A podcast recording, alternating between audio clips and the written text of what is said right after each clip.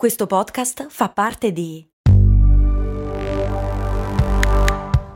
Voice Podcast Creators Company. Ecco il suo resto. Mm, certo che al giorno d'oggi con un euro non si fa più granché. Beh, lo posso usare per il carrello della spesa. Ma comprare 10 Goliador? Eh no, per quelle servono 2 euro adesso. Ah, beh, allora non mi resta che lanciarlo nella fontana di Trevi ed esprimere un desiderio. Oppure, beh, potrei investire sul mio futuro. Ma un euro? Beh, sì, su Scalable. Scalable, che supporta anche questo ascolto, è un'app che ti mette a disposizione gli strumenti essenziali per costruire una cultura del risparmio. Ti consente di investire in modo flessibile in azioni, ETF e fondi, creando piani di accumulo automatici a partire da un solo euro. Altro che Fontana di Trevi. Amplia le tue conoscenze finanziarie e fai crescere i tuoi risparmi nel tempo. Scopri Scalable per i tuoi investimenti. Link in descrizione.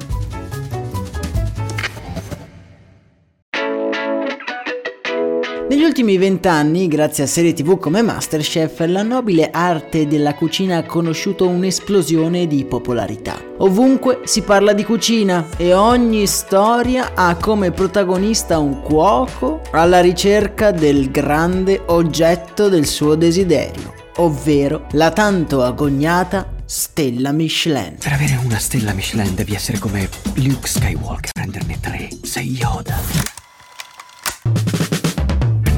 In Italia c'è la seconda più alta concentrazione di stelle Michelin al mondo, ovviamente dopo la Francia, e dicono che mangiare in un ristorante stellato sia un'esperienza da fare almeno una volta nella vita. Io, se non ricordo male, non ci sono mai stato, ma vedrò di rimediare al più presto. Guardando questo bizzarro metro di giudizio, da fanatico di marketing quale sono, non ho potuto fare a meno di pensare che Michelin, prima che essere un simbolo di cibo raffinato, è un marchio di pneumatici, che se vi ricordate ha anche come testimonial un omino fatto letteralmente totalmente di gomme. Ma come è arrivato un brand come Michelin a sponsorizzare, anzi a creare uno standard di riferimento così ambito per la ristorazione? Per rispondere a questa domanda dobbiamo, come sempre, tornare indietro nel tempo. La manifattura francese di pneumatici Michelin nasce a Clermont-Ferrand nel 1889 come ovviamente fabbrica di gomme, prima per biciclette e poi per automobili. Auto che sono all'epoca un lusso riservato a pochi, dal momento che praticamente solo tre anni prima veniva presentata la prima macchina al grande pubblico. L'omino Michelin invece nasce nel 1898 ed è opera dell'artista Augalot. Si tratta di uno dei più antichi marchi registrati e che ci crediate o no ha anche un nome. Si chiama bibendum, dalla celebre frase del poeta latino Orazio Nunc est bibendum, ora bisogna bere. Pneumatici Michelin hanno subito un grande successo e l'azienda entro gli anni 30 del XX secolo si espande in tutto il mondo. Per arrivare a questo risultato il brand adotta strategie di marketing davvero all'avanguardia. Una di queste, come forse avrete intuito, è anche la famosa guida Michelin.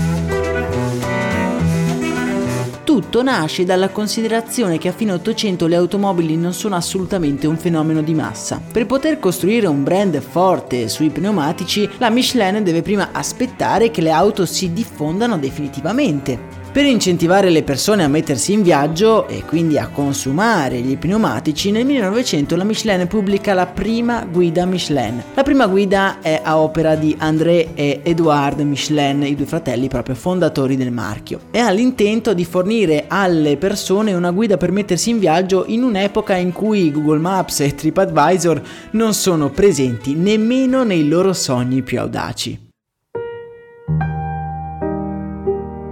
Si tratta di un manualetto rosso e veniva consegnato gratuitamente a tutti quelli che acquistavano un'automobile o dei pneumatici e conteneva informazioni rilevanti quali mappe stradali, stazioni di servizio, procedure per cambiare una ruota oppure posti per pernottare. All'epoca della sua prima pubblicazione la guida Michelin è letteralmente l'unico alleato per un automobilista all'avventura.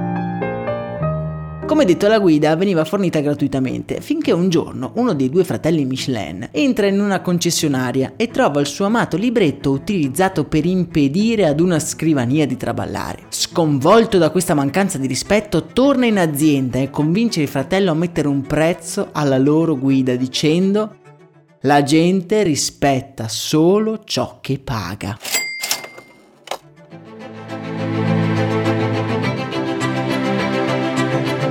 Ed è così che dal 1920 la guida mm, viene lanciata nelle librerie ad un prezzo di 7 franchi, includendo per la prima volta una sezione riservata esclusivamente agli alberghi e ai ristoranti selezionati in base a specifici criteri. Piano piano i due fratelli si accorgono che la parte più apprezzata e interessante della guida sono proprio le parti riservate alla buona tavola. Per ampliare l'offerta di consigli, negli anni 20 arruolano addirittura un gruppo di misteriosi investigatori in incognito con il compito di recensire recensire il numero più alto di ristoranti possibile. Nel 1926 la guida inizia ad assegnare le famose stelle a tutti quei ristoranti contrassegnati come alta cucina, evidenziandoli però inizialmente con solo una di queste stelle. Dopo 5 anni viene introdotta la scala attuale, una stella, due stelle oppure tre stelle. Nel 1936 viene pubblicato il criterio di assegnazione delle stelle. I ristoranti possono ricevere una, due o tre stelle in base al cibo assegnate sulla base dei seguenti criteri, sentite un po' la qualità degli ingredienti utilizzati, maestria nel controllo dei sapori e delle tecniche di cottura, personalità dello chef all'interno della sua cucina, valore e coerenza tra le varie prove tavola effettuate. Non dobbiamo dimenticarci però che la guida Michelin nasce come una vera e propria guida per viaggiatori e quindi la classificazione in stelle si rifà proprio al viaggio. Tre stelle Michelin infatti definiscono un ristorante la cui cucina è unica, per la quale vale la pena effettuare un lungo viaggio. Due stelle Michelin rappresentano una cucina eccellente che vale una deviazione dal proprio viaggio. Una stella Michelin invece rappresenta una cucina ottima che vale una tappa sul nostro itinerario. Negli anni poi questa guida, che era nata come una modesta campagna di marketing per diffondere l'utilizzo dell'automobile, è diventata un best seller che vende ogni anno milioni di copie, diventando sinonimo di un'industria e disegnando un'anima parallela ad un'impresa leader del mercato automobilistico. È incredibile come un piccolo oggetto con modeste ambizioni sia diventato così importante in un settore completamente diverso da quello dell'industria di partenza. E voi invece siete mai stati in un ristorante con una o più stelle Michelin? Fatemelo sapere nel canale Telegram, quanto a noi per oggi è davvero tutto.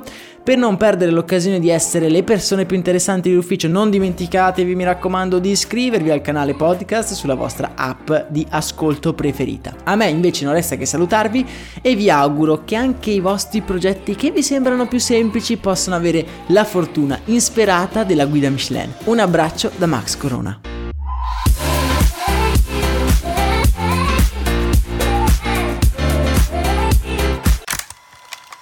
I'm Sandra, and I'm just the professional your small business was looking for. But you didn't hire me because you didn't use LinkedIn jobs. LinkedIn has professionals you can't find anywhere else, including those who aren't actively looking for a new job but might be open to the perfect role, like me. In a given month, over 70% of LinkedIn users don't visit other leading job sites. So if you're not looking on LinkedIn, you'll miss out on great candidates like Sandra. Start hiring professionals like a professional. Post your free job on linkedin.com/people today.